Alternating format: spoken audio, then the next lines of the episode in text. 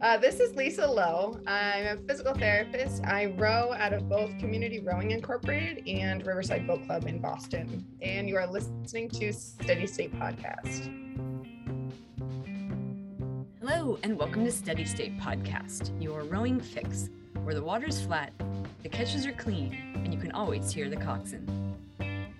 We're revealing a narrative about rowing culture that celebrates the expansive array of rowers, coaches, and coxswains in a podcast designed to save a real life experience from launch to coxie at every level.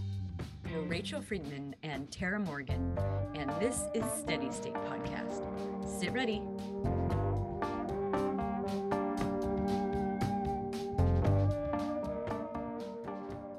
Really interested in what makes people the rowers, coaches, and coxswains they are today, on and off the water.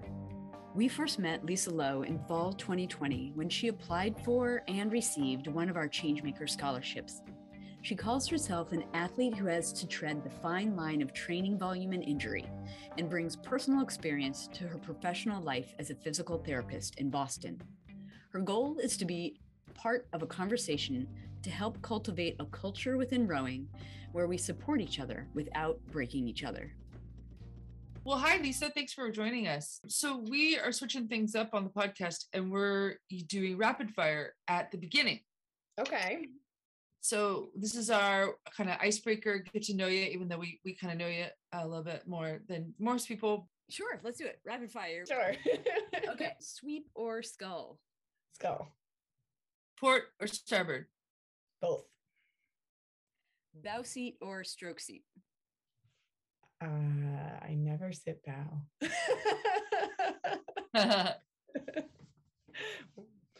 or sprint race or head race? Head race. Uni suit or tank and trou? Uni. Shoes or barefoot on the erg? Shoes. Calories, watts, or splits? Splits. Favorite coxswain command to give or receive? Uh, my favorite from college was probably open the gates. Mm-hmm. Yeah. yeah. Okay, and last but not least, coffee before or after a row? Before and after. All the time coffee. Yeah. so, question number one, Lisa, how is your rowing week going? Scale of one to 10. Well, it's Monday. Yeah. so it's pretty good. um, I, you know, I would say I'm I'm at like an eight or so on a rowing week scale. Like I feel like the spring weather and all of those things are adding to everyone's excitement. People are back on the water in Boston. I'm not yet. Um, I just don't really want to be cold. um, but you know the people I have coming in to see me in the clinic are you know coming in after those first rows back with the you know slightly sore this or that because boats are different than ergs. And um you know some racing has started and it, it just feels like we're headed like fingers crossed for a normal spring and that's really exciting. So i would i would put a pretty solid eight. Probably if i was getting myself back on the water it'd be around a 10 but you know that's that's my own choice. So. Yeah i i agree. It's a little chilly yet. So I'm getting excited because we start back on the water in one week. So yeah, fingers crossed yeah. it warms up just a smidge here in DC, you never know what you're going to get this time of year. We've had March where it's been 30 on day one of the season, and other years where it's been a lovely 60 degrees first day of the season. So it's crazy here, but I can't wait to get back on the water. so, how did rowing come into your life? Like, what was happening for you when you started rowing? Um, so my dad was actually a rower growing up. So he rowed in at least high school and college, if not middle school as well. Um, so I always knew about rowing, but in high school, I was like a cross country, indoor, indoor track, lacrosse athlete. Um, there was rowing at my high school. I just wasn't interested yet. You know, I was happy with my sports. Um, but then my best friend and I was like the summer after senior year of high school. We neither of us were planning to do cross country in college, so we wanted something other than going for crazy long runs in the summer to occupy ourselves. So we decided to try the Learn to Row program um, through our high school. Um, and so I grew up in Connecticut. So the program there is the Blood Street Street Sculls, um, which I was never actually part of that team. I just did like their, you know, summer learn to row. Um, so she and I honestly spent like all summer in a double together, just kind of like messing around um, and had a lot of fun. So we both uh, went off to college and joined the novice teams at our respective schools. So I went to Ithaca College. She went off to Bowdoin, and Bowdoin's program just wasn't quite as like competitive and and fun in that way for her so she moved away from it but ithaca's was wonderful and i just kind of fell in love with the sport i feel like it kind of just grew from there just that you know collegiate team atmosphere and i mean those are still some of my best friends after i finished my graduate years of pt school um, rowing took me to boston because i had decided i wanted to attempt to train at an elite level. Um, i just chatted with some like coaching mentors and at the time uh, riverside was you know the place to be. So i moved to boston to be able to join the riverside. Um, i joined their sweeps team first um, just to get myself back in a boat since it'd been a couple years with grad school and then transitioned over to their high performance group. Rowing's really formed a lot of where i've ended up and what I've chosen to do. So I yeah. agree. It's it's amazing how it can totally change your life and send you on a new path. And so I was actually wondering, so that that first year you started rowing at Ithaca and you decided that you didn't want to be a multi-sport athlete. What pushed you over the edge to pick rowing over cross country? The teamwork and the camaraderie within a rowing team is just so unique. You know, within within a track team, yes, you have, you know, you have teamwork in terms of relays that I was I was always a relay person.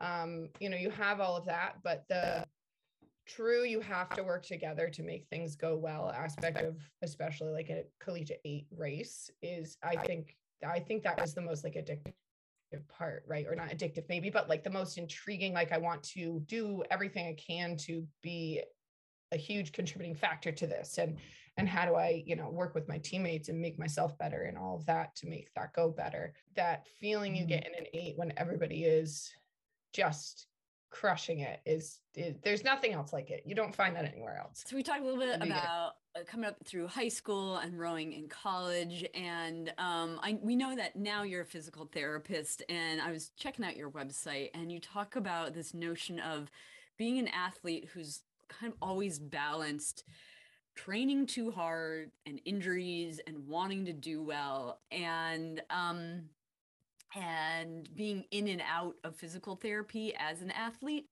Um and I was wondering if you could talk a little bit about kind of what your life was like as an athlete growing up as a kid and what sorts of things you were dealing with you to a physical therapist. It's always interesting now, right? Working with those high school athletes who are kind of like having the same things happen that, you know, kind of led me down this path. But, um, so I was, like I said, I was a runner primarily. I played lacrosse as well.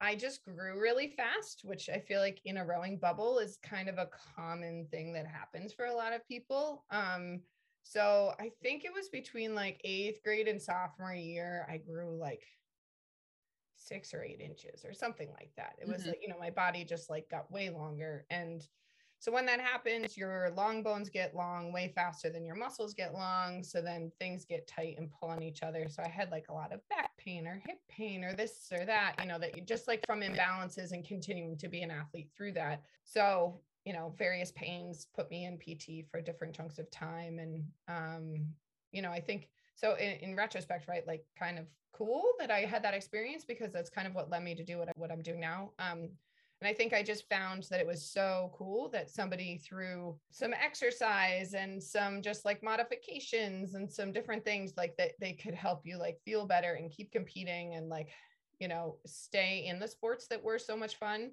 and that continue to be you know being being someone who likes to move a lot always right? You, it's it's work to like keep your body going to be able to do that. You know i always wanted to do something that was like a career that was helpful you know? So then it was cool to have found something that applies across a wide variety of people whether it's you know athletes or rehab. Be that person that helps everyone have the life they want and and live the highest quality life that they want to. Lisa i wanted to ask you do you feel like you know you talk about this wide range of people you can you can help and i love that i love being in a coaching or a helping profession um, do you feel like you if pressed, you do have kind of a specialty or thing that you're known for in the physical therapy world? I mean, at this point, my favorite bubble to build is sort of that rowing specialty of, of PT. Probably for the past two, two and a half years, I've been able to fully focus on developing like my skills, knowledge, physical, like hands on skills, all that um, kind of surrounding rowers and rowing. My business card says rowing specialist. Think about rowing all day, every day. And when I, when I can talk to my coworkers about, you know, differences of rowers versus other athletes, or, you know, I've got a lot more rowers fill a lot more of my day now in the clinic than they used to because more people are finding me which is really fun. It makes my brain happy. It makes my my body happy to be able to like be passing things on. It's so motivating right? Knowing how many injuries and how many kind of errors we've all made in previous training and what that's resulted in you know time lost on the water or just like burnout or whatever um, to be able to work with rowers at various ages and stages of rowing and assist them in navigating that time and and keep them in the boat and keep them feeling good and make it like you know just like a positive piece of their life and not like you must show up and must do this and do you know like just blindly follow a training plan and not pay attention to their body and like all that kind of stuff that leads us all into a kind of deep hole of injury. One thing i wanted to ask you about was my my chiropractor, I used a chiropractor for a short while uh, while I was act when I was really actively rowing and really training, and he was also on the national team. Uh, so he was kind of known. He had a big a national team oar in his office, and you know he had a lot of rowing paraphernalia um, around. He said, "I said, why are so many rowers here? You know, there was of course your general population people that were there, but I said, why are there so many rowers here?" And he said that just the nature of the sport to your your threshold for suffering is is different in rowing that you you have eh, seven other people counting on you to keep rowing even though you are xx and x you know is happening inside your body. You know it's just this culture of maybe suffering beyond what's reasonable. And i think that has a spectrum of course from juniors who you know i have a 14 year old in my life who really wants to be rowing at a higher level, but he didn't start out properly. So his back is really, you know, kind of messed up versus, you know, your 90 year old who wants to stay in the boat no matter what, you know, mm. and you've got kind of everybody in between. How do you respond to that statement about it being this having this cultural piece of of suffering beyond uncomfortable? Yeah, I and you know, it's one of those things I think about this a lot, to be honest, because it's like, okay, in some ways, the mentality to be able to do that teaches you to push your way through a lot of really hard things in life overall. You know so i feel like it's it's an interesting experience that we all get of just kind of blindly having to push your way through something really hard or finding strategies to make your way through that really hard moment. But then it's like okay if that moment is injuring you and and harming you like we don't need to go there if possible um, you know, from the from kind of that PT take care of your body mindset. Um, I have a lot of conversations with athletes about how do we keep you like how do you go on the water and know that you're going to keep your body safe, knowing that it is not an option to say I need to be done now. You know, not being able to raise your hand and be like, coach, I need to sit out like generally right that is that's not an option. Like in a dire situation in in, a like something happens for the first time like you know I encourage athletes to say something because you don't need to row back to the dock for you know you don't need to finish 45 minutes worth of practice with like a really sharp pain in your back or whatever. It's just like you're digging yourself in a hole there. Um but that ability to like decide before you hop in the boat am i going to be able to complete practice today? You know I, I I talk rowers through a lot of self check kind of times, you know, in your warm up, in your way to the boathouse, like depending, you know, if it's morning or if it's after school, um, just like ways to check in with your system and your body to, to see how am I feeling for today? And is this injury that's been plaguing me something that I need to communicate with my coach today? Or am I okay to manage my own body? And I feel confident that I can get in the boat and complete practice. You know, whether it's just like a simple stretching or, like mobility routine that you go through so that you check in on your back, you check in on your ribs, you see how your hips are feeling, you see how your shoulders are feeling. Um, you know, and then depending on what where you are on your spectrum of like, oof, nope, no, thank you, not doing this today, to like, okay, I'm good, everything's great. Um, you know, that's where I just encourage athletes to chat with their coach and their teammates um, to help make a decision of like, you know, do I get into that boat? Because you go, you will be in that situation, right? You will be in that situation where you are in the middle of a piece. And if you, you know, didn't quite read yourself right, you will end up in that situation of like put having to put your body in a compromised position when you know, I feel like the biggest shift I've been trying to both for myself and for others try and make is you don't have to go get to that point, right? Like you don't have to get to that point where you're breaking your own body just to help the greater of the team because really your teammates are better off if you can show up for practice again tomorrow. That consistency of being able to show up every day rather than killing yourself for that one piece day on Tuesday and then not being able to get back in the boat until Saturday, like that doesn't do your team nearly as much good as if you check in with yourself before you get on the water. And even if it's an inconvenience for the group as a whole, right? Say to your coach, like, hey, I'm really sorry. I don't know if it's a great idea for me to row today. Research essentially shows like the longer you ignore something and the longer you're in pain, the longer it takes to get rid of it too. But it's a hard, it's a hard cultural shift. None of us want to be saying like, I'm really sorry, like I need to tap out today. Um, because that's just not relevant, right? You do it anyway. But um, but we have as a sport we have one of the highest if not the highest incidence of like rowing in or completing your sport while in pain. Mm. because people just think it's like not an option to say no. Um and but then you think of you know all of us have friends former teammates whatever who destroyed their back or you know did something that was like life changing and being a part of a rowing team that they are no longer able to fully do what they want to to have their happiest life. And um and that so i feel like that's that's where i always try and encourage athletes like you have a we have one body right like you have one body that you are trying to use for this amazing sport I mean, from so what's been really fun that I've been learning so much from, right, is I've taken last summer and I'm hoping to again this summer. I took the time to go hop in some launches with different coaches in different areas to like pick their brains of like, what do you do, you know, when you do have a rower come to you and and they're feeling off for the day, or when you see somebody moving really weird in a boat that they don't usually do, you know, like how do you, how do you manage that? The biggest thing that is encouraged, I would say, from all ends is just communication, right? Like a coach being willing to take the time to ask, you know, globally as a team, how are we all doing today? A coach having that moment in their, you know, pre getting on the water time to just watch their athletes going through their warm up and see if anyone's moving different than usual, like than usual, you know, because we all are really mm-hmm. good at watching people move. Like that's a really skilled piece of being a coxswain and being a coach is you you get really, really good at watching people move. So I trust a coach's eye generally to watch their rowers warming up and see like oh, you know so and so wasn't really willing to touch their toes today or you know so and so didn't really want to do whatever their rotational warm up was as well as they usually do or you know whatever piece that mm.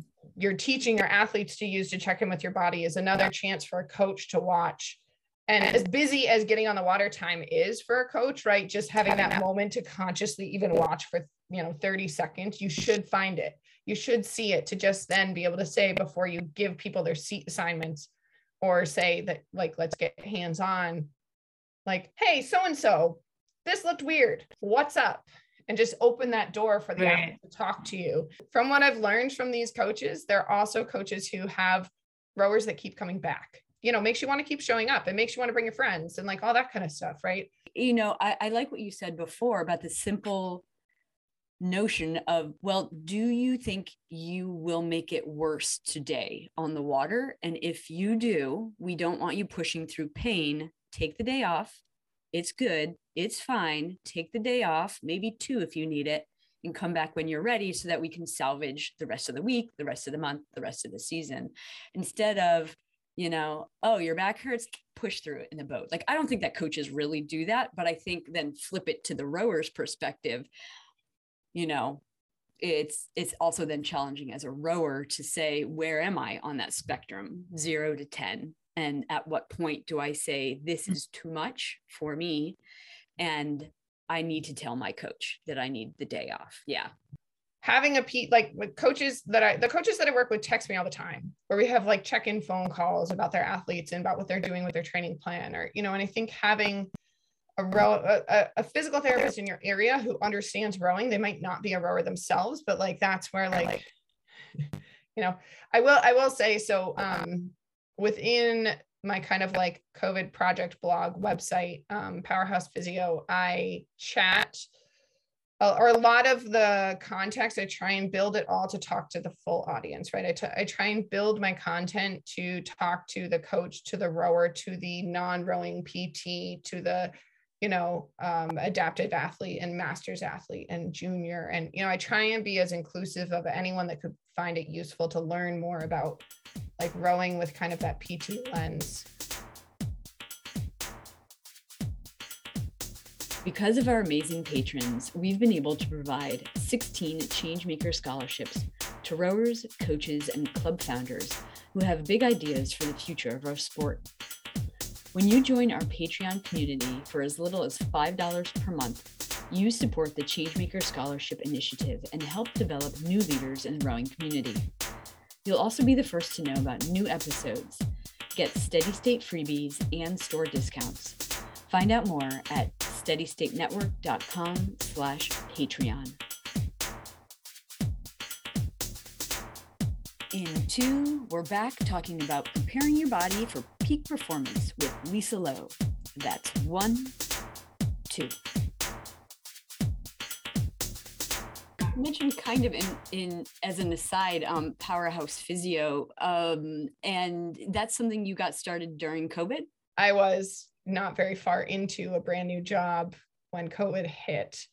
Um, so when we were all sort of like home, not knowing what to do, um, my bosses and, and some of my coworkers encouraged me like, hey, well, why don't you start a blog? Rowing, physical therapy. And so it's a way for me to kind of process from point A to point Z of take the time to learn a lot usually while I'm doing it, which is super fun um, and been really helpful for me in clinic too. I wanted to ask you, Rachel and I have been talking a lot lately about our changed relationships to rowing. And, you know, we go through, uh, you know, we're really into it one season, or we get picked, you know, or we win a seat in the Charles boat that year, or we don't win it the, the next year. Or can you take us through how rowing changed in your life uh, over the last, you know, since you tried for your national team? Because uh, we know you had an incident that sort of jarred the whole relationship let's see i moved to boston in like 2013 to join riverside and like hopped into the sweeps program to get myself like back acclimated um, and joined the high performance group like winter like end of 2014 for two and a half or three years. Um, during which time i like fractured three ribs and did all the things that you do when you overtrain and don't feel well and all that stuff. Um, so I learned a lot. You know, that's the thing, right? All of it's a learning experience. And at least with what I do for work, I can use that to help somebody else.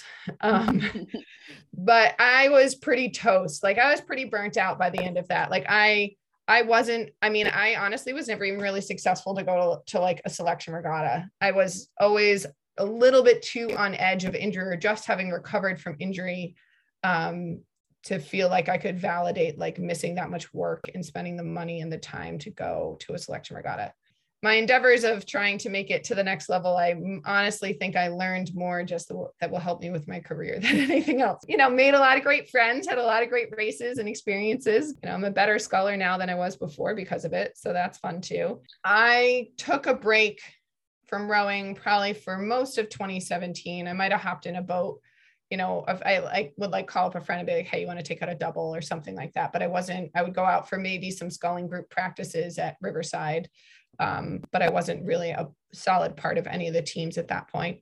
And then it was April 2018, so almost four years ago, my um, now husband and I got hit by a car while we were walking a dog, which derailed lots of life, but also I have a lot of it back now. So it kind of doesn't feel as dramatic. But Um, so, you know, at that point, like 2018, I was planning to rejoin the women's sweeps team at Riverside and like kind of get back into the swing of just like enjoying rowing for enjoying it and not worrying about where I was going with it. And I, at that point, honestly, even pre accident, had sort of shifted gears to wanting to achieve the goal of becoming like sort of a sought after rowing clinician or like whatever you want to call it. Right. Um, so I had more shifted towards the career focused like rowing goals anyway. Um, so then the development of that was really just paused with me needing to focus on myself to rehab after the accident. Um, so it's nice to feel like I've kind of gotten back to what I was wanting to do anyway. I I, I want to chime in just for one second because you know in getting ready for this chat with you today, you know, I was kind of poking around online. I wanted to see what else I could find out about you to ask you some smart questions, and I and I came across um, an online journal that your sister set up um, after your accident, and yeah. I we don't need to dig into the details. You can tell us whatever you want to. But one of the very first posts was from your mom, and she talks about the injuries to your legs, several breaks to both of your legs. But she ends it by saying, Lisa has wiggled her toes. And I just think that's amazing to think four years later, you're talking about, whew, it's in the past. Look how far I've come. And that's what Tara and I see too is the athlete that you are today and the choices that you've made to get to where you are today. And we know that last year you were out on the Charles for head of the Charles. So I'm not sure what my question is here. I know, but I do know that there's been this huge progression and transition for you to get back on the water and get back in the water um, as an adaptive rower, a para rower. And maybe if you want to talk about what that transition has been like and starting to work with para athletes. Yeah, so um, you make me a little bit emotional talking about some of the early things, but that's okay. That's part of it. Um, so yeah i mean it my leg i mean my legs were destroyed. Like literally every bone in both sides of my legs was broken somewhere or multiple places. Um, and i'm like very open with lots of ways of talking about my accident. Like i give an in-service at work that brings you know the interns through like literally day one to to today you know and and show i i'm lucky to have my mom was sneaky and took a lot of pictures while I was in the hospital, even though she wasn't supposed to, but I'm glad she did. Mm-hmm. Um, and, you know, and then I have surgical images from some of my surgeons and like all sorts of fun stuff that like as the PT brain, I love being able to share with people. Right. I think it's, I think it's super fascinating and the body is amazing yeah. of, of what it can do. And so it's fun to be able to share my journey in that way, sort of, you know, with both the personal experience and medical mindset sort of a bit. Um, so where was I going with this? Um, yeah, so moving moving to more of the rehab, you know, getting back to in, what I enjoy doing kind of side of things. I think it was June or July 2019. Mm, was it sooner than that? I've seen some notes online. June, I think. 2019, you got back on the water. Yeah. Yeah. So I was, and that's where, you know, I, the kind of funny thing is even before the accident, like literally, I think within the week of the accident, I was supposed to go meet the para group to, because mm. I had reached out to Ellen Minzner to see, like, hey, I would love to come and observe or help or do something with the para group at CRI. Like, how can I get involved as a PT? Like, what can I do? You know, and it was, this was like literally when I searched my inbox, it's like, I, you know, I was like, I know I talked to her before this. And um, I have an email chain with her that was like early April 2018. So it was like before the accident, I had reached out to her, set this up, and then I don't know if she ever wondered what I what happened to me because I didn't show up, right? But um, um, you know, so it it's always been on my radar of like it would be I wanted to learn professionally more about adaptive rowing and para rowers because you know PT background wise especially with my pediatrics background like I have a lot of knowledge and experience there anyway. Um, so being able to meld the two just felt really exciting. Um, so then as I was rehabbing I reached back out to say like hey I'm a PT I'm going through some rehab myself but if there's anything I can do you know to to assist with you know any of the para programs, it would be great for me and I would learn a lot. You know, so Ellen said, sure, come on out. Jeff the other PT that works with the group would be happy to have you. So I believe I went out for the first time February. I remember, I mean, I showed up with both my crutches still at that point. Like I was, you know, I was still needing assistance to walk and I was just like there to hang out and and learn from Jeff and meet the team and all that kind of stuff. And I joined one of just kind of the recreational para adaptive groups at CRI to like hop on the erg a little bit with them and then eventually get on the water and all that kind of stuff. So I um, got back on the water that June with the, just like a recreational para group at CRI. Um, got in like a big tubby single, you know, and, and just kind of putzed around. I probably did all of 4K and that was about it, you know. Um, and but it was great. It was fantastic. I remember the coach Sandra that took me out like, you know, it was a beautiful day and all this stuff. And she just like took some pictures for me. And I told her when we got off the water, I was like, you know, this was my this was my first row back. um, so that was pretty cool. Um, and then it kind of just, you know, I got to the point where the amount of rowing we got to do within the kind of general rec group, I was ready for more. So um, Sandra pushed me to kind of shift over to be able to row with the the paranational team group that's there, just because they covered more distance in a practice, um, which was fun.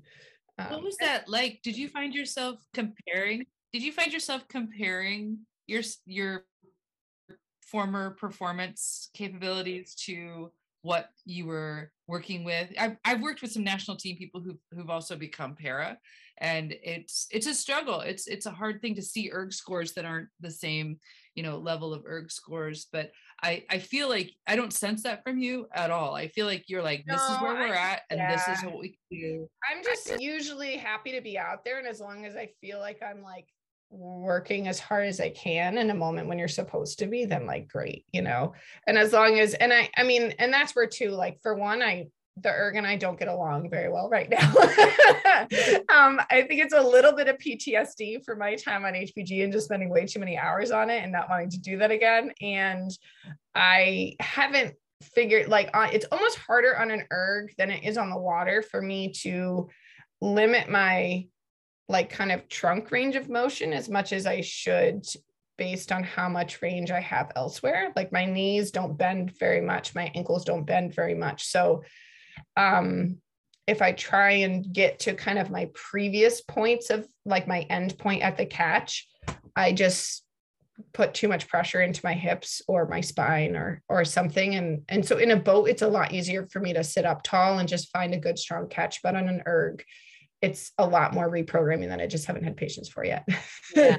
so, um, you know, because I feel like, especially that visual of how close the handle gets to the fan is a lot more consistent and like ingrained in me versus like in a boat having that really comfortable catch position is way more feel than like visualization of like your yourself in space I, at least for for what i've kind of gone through and um, so it's been easier to be more successful on the water, which I'm happy with. I would much rather that than the other way.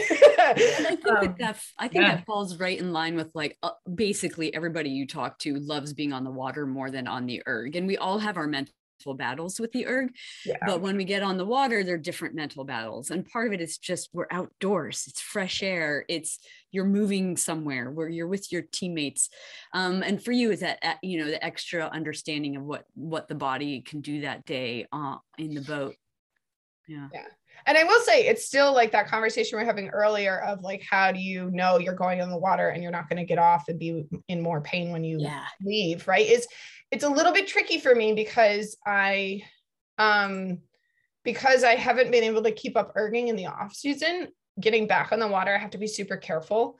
Um, part of the repair of my legs is they actually took out my right rectus abdominis and part of my left lat. So my trunk stability and endurance is just not as not as great. And as much as I lift all winter and I do a lot of core all winter and all that, there is nothing quite like the strain of rowing continuously for X amount of time on your core. Um, so I have to be really careful when I get back on the water to like not go out for a ton of time. You know, I've been texting a couple friends like, "Hey, want to go for like a 30 minute technique row with me?" you know, I just will. That uh, yeah.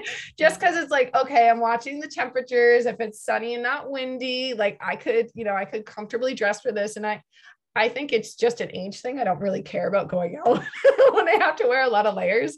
Um, but yeah, so it's, you know, I do have to, I feel like I have to self protect a little bit more than I otherwise would. Um, and it is challenging. Like there, the the coaches within the para group that I've been rowing with the most are good at being cognizant of that. But then it's also like I'm still one body within a group. And if I'm in a double for the day, I feel bad for the other person that's in the boat with me if I'm kind of cutting their workout short.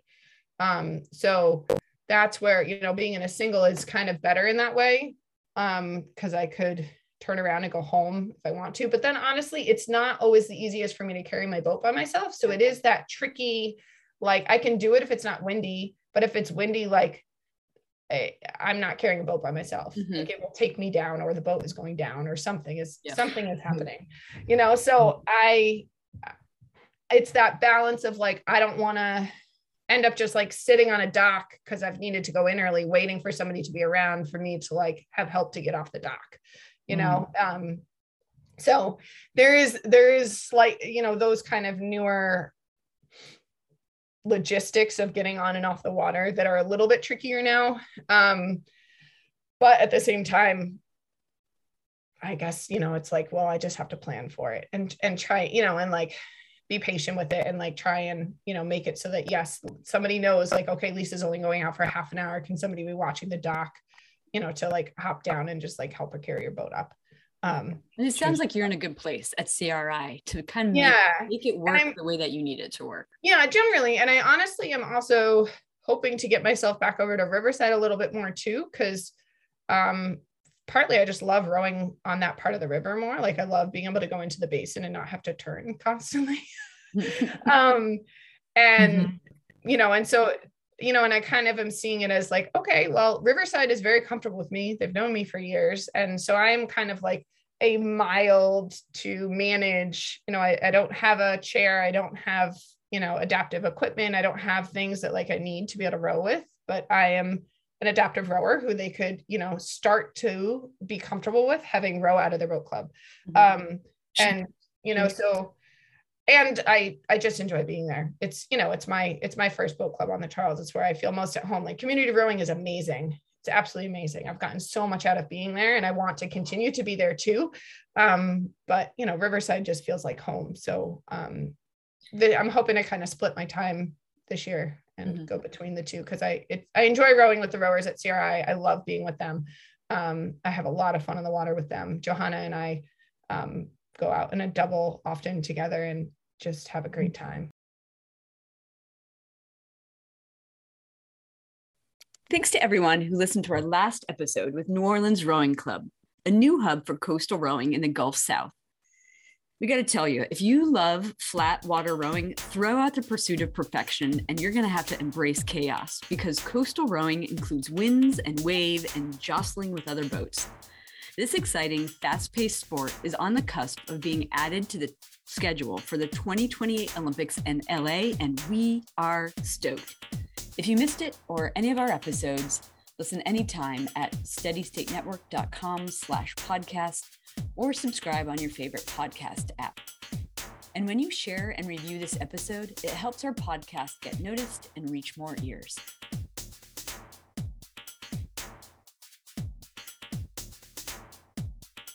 In two, we're back talking about preparing your body for peak performance with Lisa Lowe. That's one, two.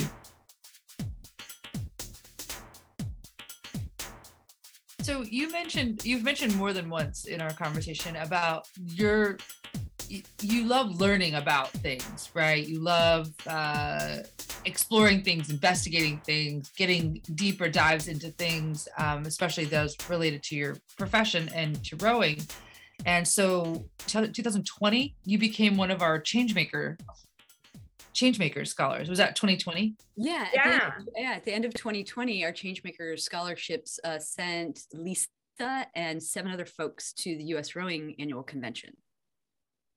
Yeah, which that was my mm-hmm. yeah. So where?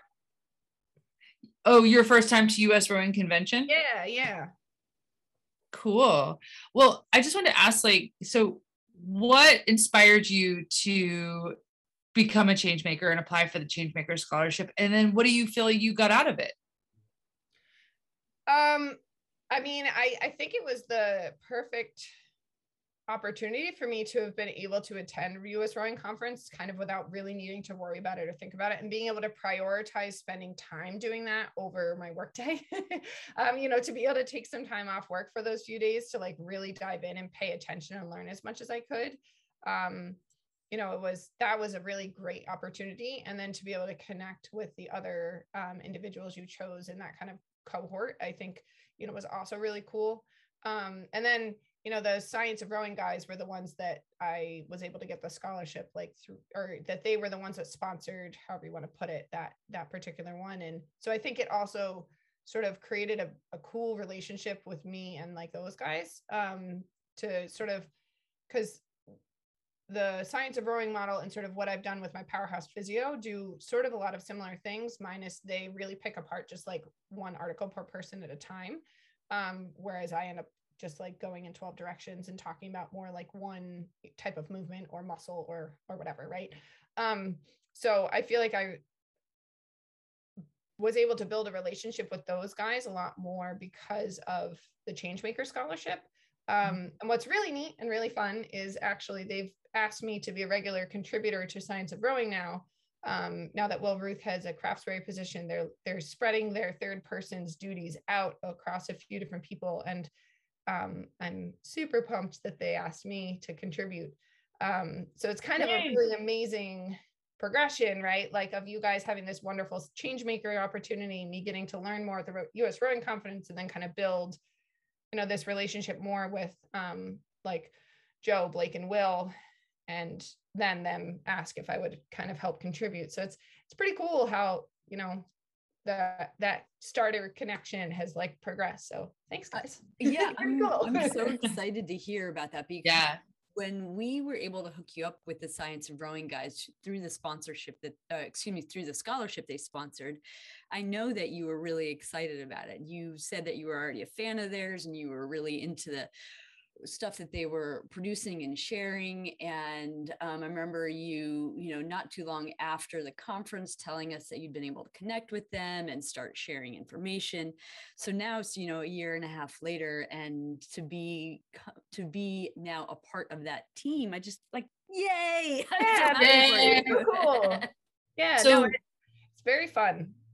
So when are you premiering as part of the science of rowing group so the um, first article I reviewed um, is part of the April issue. So soon. Um, and so it was really cool. And um, I was able to use Tara to help with this too, which was wonderful. The first article I was able to review was a PR1, so an adaptive rower based article, um, mm-hmm. which I believe is the first adaptive um, article they had reviewed within, not that they didn't you know want to but they just hadn't done one yet because there's a lot of choices. Um, and so it was fun to be able to kind of put a little bit of my brain of all sorts of you know kind of everything we've talked about into learning more. Like i i learned a lot about pr1 coaching and and equipment and all sorts of stuff um, you know both through conversations in contributing to this article and sort of what i looked up um, you know just in in writing my review of it. So yeah pretty cool. It was like a very like multiple worlds colliding, lots of like minds melding and and just that continued like chance to learn more. Um, so yeah. Yeah. And so last week actually uh, Lisa and Jenny Sitchell and I sat down and talked about this article and talked about our actual on the dock hands-on experience on how seat back angles hmm.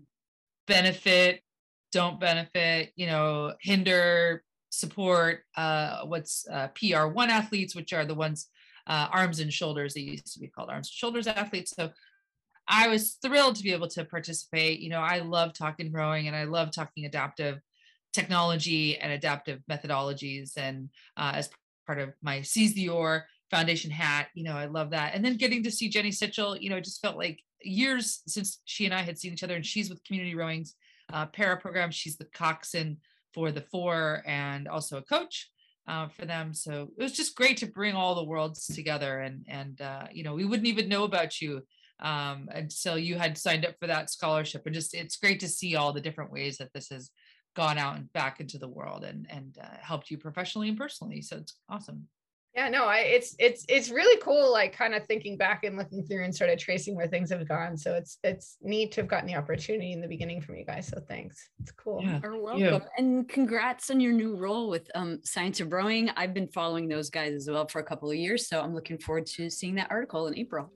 Thank you for sharing your insights with us today and talking to us about your rowing background and where you're heading. And we're really excited to see what happens next yeah. Yeah, no, thank you guys. Thank you. This was a lot of fun. Thanks for having me. See photos of Elisa, along with links to the people, clubs, and events mentioned in this episode.